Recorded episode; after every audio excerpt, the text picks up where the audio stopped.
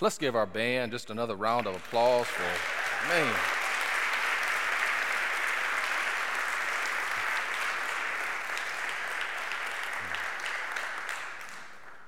It says, Speak the name. Yeah. Speak the name. Oh, I'm telling you. Listen, don't encourage me. Don't encourage me. Don't encourage me. It wouldn't be good for none of us. No good for none.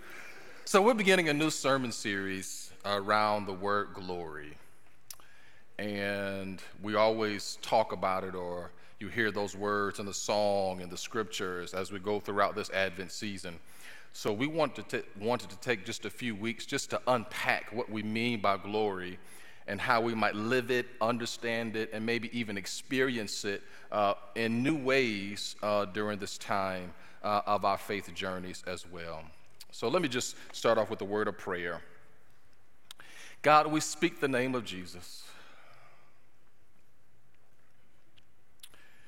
Because when we say your name, there's comfort, there's peace, there's joy. It is a reminder that there is a God who is with us. It is a, a, reminder about the God that is active in our lives. So we speak the name of Jesus. In the midst of all that we're going through, all that we've seen, all that we've experienced, we speak the name of Jesus. We speak the name of Jesus for ourselves, but we speak the name of Jesus for the people on our rolls, the people in this community, the people around the world. We speak the name of Jesus. We speak the name of Jesus because when the word goes out, it shall not come back void. So be with us now as we speak the name of Jesus. In your name we pray. Amen. Amen. I simply want to talk to you on, this, on, on the theme this morning up close and personal up close and personal. So, um, parents, I'm gonna get us into a little bit of trouble, but I'm gonna give you enough wiggle room so that you'll be able to recover later. So I'm giving, I'm giving, I'm giving you time. You, you'll know what I'm talking about in a minute, but I'm giving you time. I'm setting it up, so you, you may have to answer some questions later. But I've got kids, so I know what they'll ask. But you, again, I'm giving you. Somebody say leeway. I'm giving you leeway. When was the first time you learned that certain aspects about Christmas were up for debate? I told you I'm giving you leeway. I'm giving you leeway. Do you remember how old you were? Do you remember who you debated with? Do you remember what you debated about? Now, maybe it wasn't around Christmas, but maybe it was involving something else. How did you feel when you found out that certain things in your life didn't always add up? Did it feel like a disappointment or letdown? How did it affect you? I mean, let's face it, regardless of where you are coming from this morning on this faith journey, all of us have been there before when things in our lives needed to be debated. What's often not talked about is the transformation that happens when we learn that something is real. I mean, we don't, we don't really talk about it that much. The moment that we realize that what we believed in was actually real. Maybe it was friendship or forgiveness, or when we experienced love or peace or joy, it was a reminder that wow, this is this is really real. That things are starting to add up. And we don't talk about the joy and the hope, and sometimes the life-altering experience when we thought something was true and it actually was. I mean, it's powerful. It can it can be impactful. In fact, this gives us an entry point into John chapter 1, verse 14, because it gives us insight into something becoming real or being made flesh or experienced in a new way. In fact, this is a turning point between the relationship between God and humanity. In fact, the writer describes the coming of Christ into this new world as seeing the glory of God. In the form of Jesus Christ, God becomes real in a way humanity has yet to experience, and glory was the evidence. So, we're going to spend the next few weeks talking about glory and unpacking it. But if I gave you each an opportunity to describe glory, we would all have very different definitions. In fact, so let's start off with this definition Glory is the visible manifestation of the presence or the attributes of God.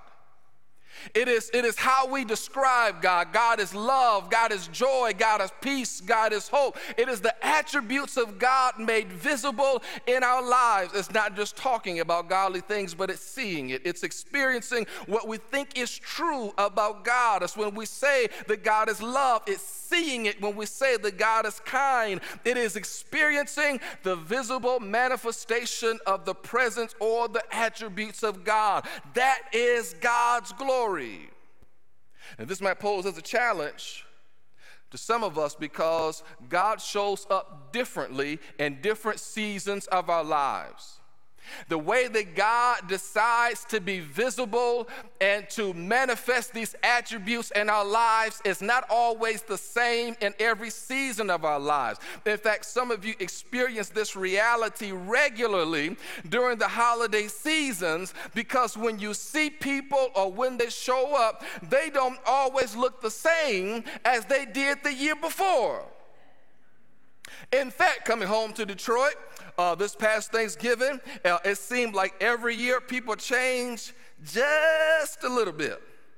Nicole's younger brother had grew his hair out and had a goatee and a full-time job and was six foot three. He was not the same little guy he was the last time I saw him. Another family member had a new love interest. Again, another one had brand new puppies. My nephew now had two kids of his own. I mean, people just changed just a little bit. They showed up just a little bit differently than they did last year. I mean, people are always commenting or how tall my kids are growing. And then some rude person always makes a comment about how I have more gray uh, this year than I did last year. But shame the devil, the devil is a liar, right? I mean, we, we always show up differently than we did before. Why? Because experiencing God's glory requires me to be open to the different ways that God might show up in my life and in the world. It is giving God an opportunity opportunity to show up a little bit differently than the way that we're used to always God showing up in different seasons of our lives. Now, this is not the first time the glory was used to describe God because God has always showed up differently depending on where the people were in their lives. And you see that right in Exodus 33. In fact, Moses was so bold in Exodus 33. Moses says, God, I want to see your glory. God responded in the Caldwell Gross translation. God says, Hey, listen, Moses, I will cause my goodness to pass in front of you, but you cannot see my face, for no one may see me and live. Sometimes God is like really dramatic and so like over over the top, right? Nobody can see my face and live. In fact, in fact, Moses, when my glory passes by, I will put you in the cleft in the rock and cover you uh, with my hand until I pass by, and then I will remove my hand, and then you will see my back, but you will not see my face. Is this as uncomfortable for you as it is for me? Right? Moses, Moses says, God, let me see you. And God, in such a dramatic way, says, absolutely. that is not the response I expect for to get from God when I ask to see God's glory. I mean, imagine coming to church every Sunday. Imagine coming to church every Sunday expecting to hear a word from God and you get somebody's backside. Imagine coming to the Christmas concert and seeing all the musicians and seeing all of the singers, and all of the time they turned their back towards you. Do you feel the disconnect? Do you feel the fact that it's not necessarily as personal as it can be? Why? Even though you might hear the voice and hear the message and be inspired, there's something different when you see somebody's face. Moses says, God, I want to see your glory. And God shows him this. I think that's so difficult in some ways Because, because in one section, God is saying, You cannot see my face. That you'll only see, you'll only see my backside. It's almost as though God is saying, You can see me, but not all of me. It's like God is making a conscious decision to remain a mystery, to reveal only so much. And then when we get to this time of the year, we celebrate the fact that Jesus shows up in the form of Jesus Christ. We see a face, we hear a voice, we get a name. We see this God that makes a very different decision to reveal more of God's self. So, what does this say about God? In some ways, God is taking off the veil, God is becoming more transparent. God is showing us God's true nature. This is what it this is what God is revealing to each one of us. And I think glory is not just about showing us these perfect attributes, but it's not God saying, Here's my highlight reel. But seeing God's glory is less about witnessing a divine highlight reel and more about showing God's complete self.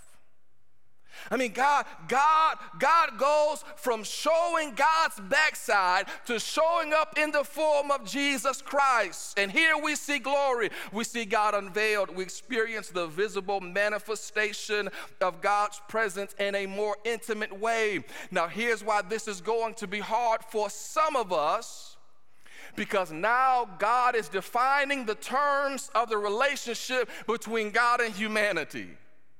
Because now God is showing up unveiled and transparent and real with no false pretenses, no mask, no hiding, no mystery, showing God's true self. This is hard because for most of us, we're used to relationships that look like this.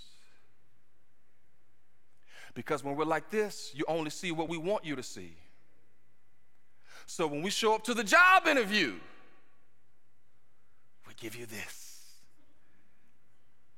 When we go out on the date, we get dressed up. And then we give you this. And then years later, we realize, who in the world are you? Sometimes we come to church. We dress up with smile on our faces. And the way that we approach God and even the way that we approach each other, it is not unmasked. It is not unveiled. It is not with transparency, but we approach some of our most significant relationships. Only allowing people to see a certain amount of ourselves. That's when I come to realize that sometimes growing in faith as not just doing a list of activities, but it is courageously showing God more of myself. Because if God steps out on a limb, and reveals more of God's self. It's an invitation that in this divine relationship that we reveal more of ourselves to God unmasked with no pretenses and unveiled. That's the challenging question us as, as God shows us God's glory. Can I come before God unveiled, transparent, real, with no false pretenses, no mask, no hiding, no mystery? Some of us have never revealed our true selves to anybody. The only thing that the world gets Somebody say back. Back. But what if God's glory is challenging us to reveal more of ourselves, to draw closer to God? Because it not only challenges the way we experience glory, but it even challenges the way we understand it because normally when we talk about glory, it's often associated with someone that does something well. I mean, people who are highlighted in, in, our culture, it's because they do one thing or a few things well. And when you see anybody that's good at something, uh, even though they might be naturally gifted, they, they, they had to work at it. I mean, when we assign glory, it's the people who have gone to the pinnacle of their profession, but it's because they've had to work at it. In fact, I've been trying to keep up with the World Cup. And it's the first time I've seen some of these famous players actually play a game. And you see them on the tabloids in the headline uh, uh, Messi, uh, Cristiano Ronaldo, right? And, and they were talking about how great he was and how many goals he scored. And it was because of his training schedule. And so I tried to look up his training schedule just to see how good the guy was. And I realized after looking up his training schedule that I was wasting my life and wasting my time, that this guy had figured everything out. So, can I give you his training schedule? Because these, because they were giving him so much glory. His training usually starts at about six o'clock in the morning, and he works out for about two to three hours and splits the time between doing conditioning and skill moves with the soccer ball. Now you all should be writing this regimen down. You you you you looking at me, but I'm trying to give you the key to life. So so so he starts off at six o'clock in the morning. After he trains about two or three hours, he takes a nap. At 9:30, gets back up, eats a high protein meal, works out for another two hours, watch it, and then takes another nap. After lunch, he eats another high protein meal. Guess what? He takes another nap. Eats another meal, goes to his evening obligations, has a little family time, gets in the pool around 10, and then goes to bed and takes a long what? I, the brother got the key to life. You make millions of dollars and you can sleep five naps a day. I'm doing it all wrong. I'm doing it wrong because here's the catch. Here's the catch. Here's the catch. Regardless of how hard he trains, sooner or later his athletic skills would diminish.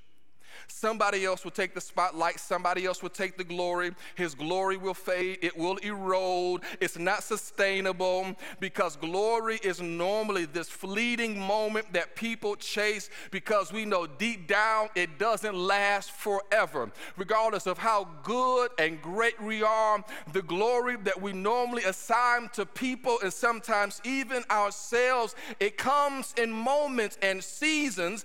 And then there's John chapter 1 that flies in the face of how we normally find and assign glory because we have seen, the text says we have seen his glory, but it does not list extensive list of accomplishments associated with glory. There's no highlights, there are no magical goals, there's no training schedules, there are no commentators talking about it. It's not even associated with a Jewish holiday. God's glory is unique because it is intrinsic. It's an inside job. It's not based on something God had to learn how to do or be. It, wasn't determined on who was there and who was not there. It wasn't based on their interpretation of the events. Here are the implications. Here are the implications. God's glory is not seasonal. After we put up the Christmas trees, I can experience the glory. When everyone else is done singing Christmas carols, I can still experience it. In fact, that's why some of you keep up your Christmas decorations all year long. It's your way of trying to experience the glory of Christ. Remember, there were shepherds, people that were considered unclean and marginalized, experienced his glory. A caravan of pagans from the east experienced his glory. A young Jewish couple that was contemplating divorce from a normal family experienced his glory. A devout elderly couple that thought they were well beyond their years of bearing children experienced his glory. Even the angels from on high experienced his glory. What are you trying to say, Pastor? When we look at the diversity of people that experience the glory of God coming into the world, in some ways it doesn't just represent their different experiences, but I think it represents the variety of experiences we go through in our own lives. Because sometimes we feel angelic, and other times we feel unclean. Sometimes I feel like I have a lot of gifts to bring. Other times I feel like the only thing I have to offer is myself. Sometimes we are devout, and at other times we're pagans.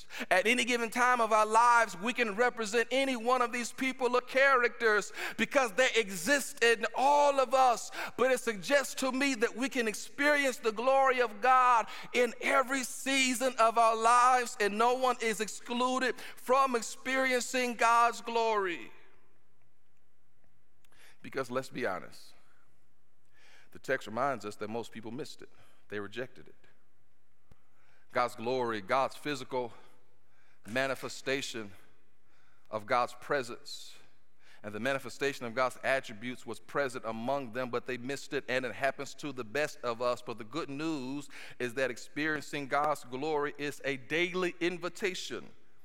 It doesn't come and go. It's not like we miss a sale today and it won't come back until next year on Black Friday again. That's not, that's not how God operates.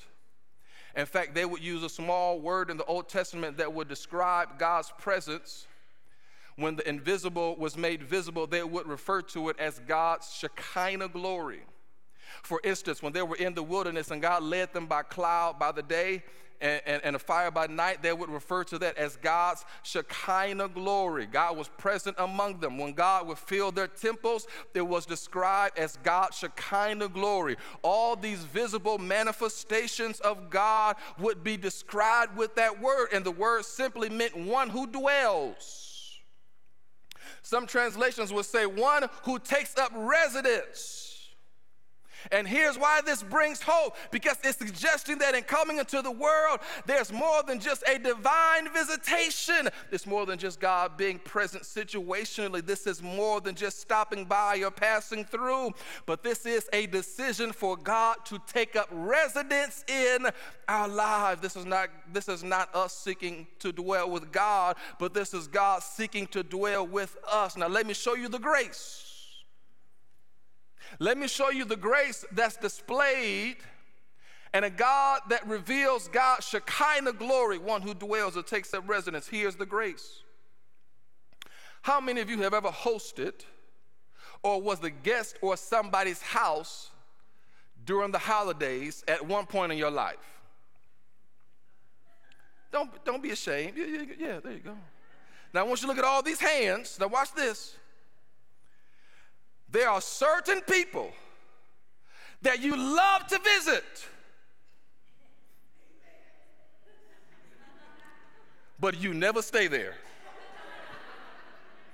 On the flip side, there are some people that you love to visit you. But their stay has an expiration date. I'm sorry if it's getting a little tense. I'm sorry. I'm sorry. Right? There, there are some people that you love to visit you, but they're not the kind of people that you want to live with. Through. In fact, I'll be honest. Can I confess to you? Can I confess to you? There are, there are, there are some people I love to visit. I love to go to their home. I love to eat their food and watch their TV and sit on their couch. I love it. I absolutely love it. But I pay attention to where they hang up my coat. I pay attention at the clock when it's time to go. I don't bring a change of clothes. Or I make sure that I have an exit strategy because there are some places I love to visit, but I'm not dwelling there and I'm not taking up residence because you don't just live or dwell with everyone that you visit, that you would never allow everyone who visited you to take up residence in your life. In fact, in fact, let's make it plain. I want you to take out your car keys. Okay, you got to be quick. I'm, I'm being timed. You got, you got to, yeah, yeah, yeah, yeah. Take out your car. Yeah, yeah, yeah, yeah. Take out your car. Somebody in traditional service had a phone they used for this. Okay. You you got a phone for your car keys? Gus. Oh, all right, all right, all right. Now watch it. Now watch it. You got your keys. Watch this. You don't give your house keys or you don't give the keys to your residence to just anybody and everybody that visits your home.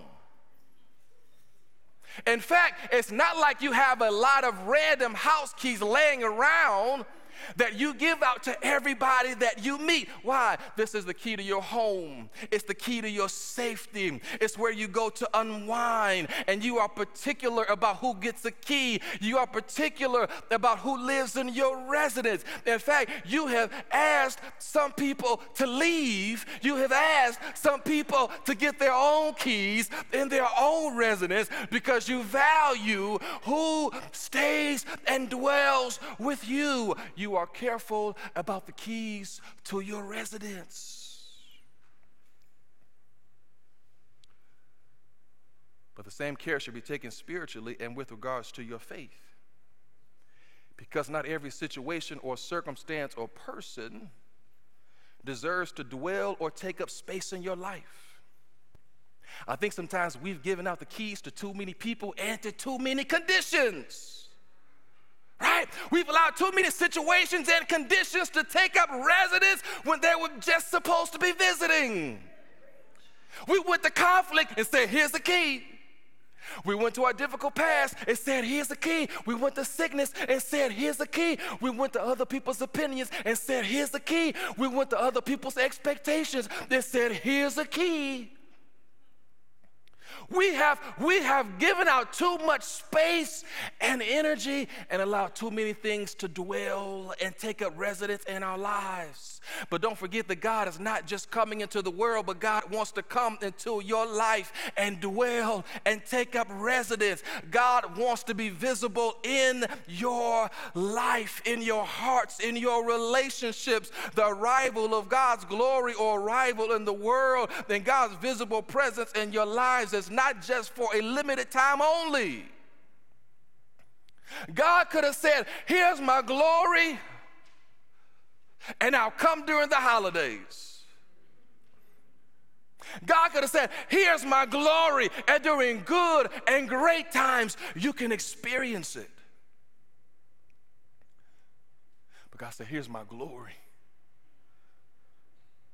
All I want is a set of keys.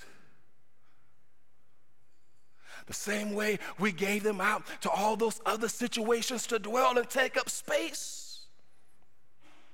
Can you imagine if we gave the space that we gave to other people, if we gave it to God to reside in our lives?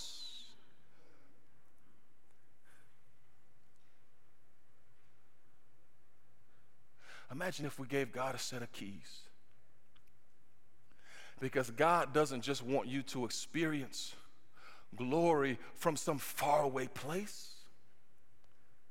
But God says, I'll come into the world, reveal myself, so that you can experience the visible manifestation of my presence and my attributes up close and personal. I don't just want to visit.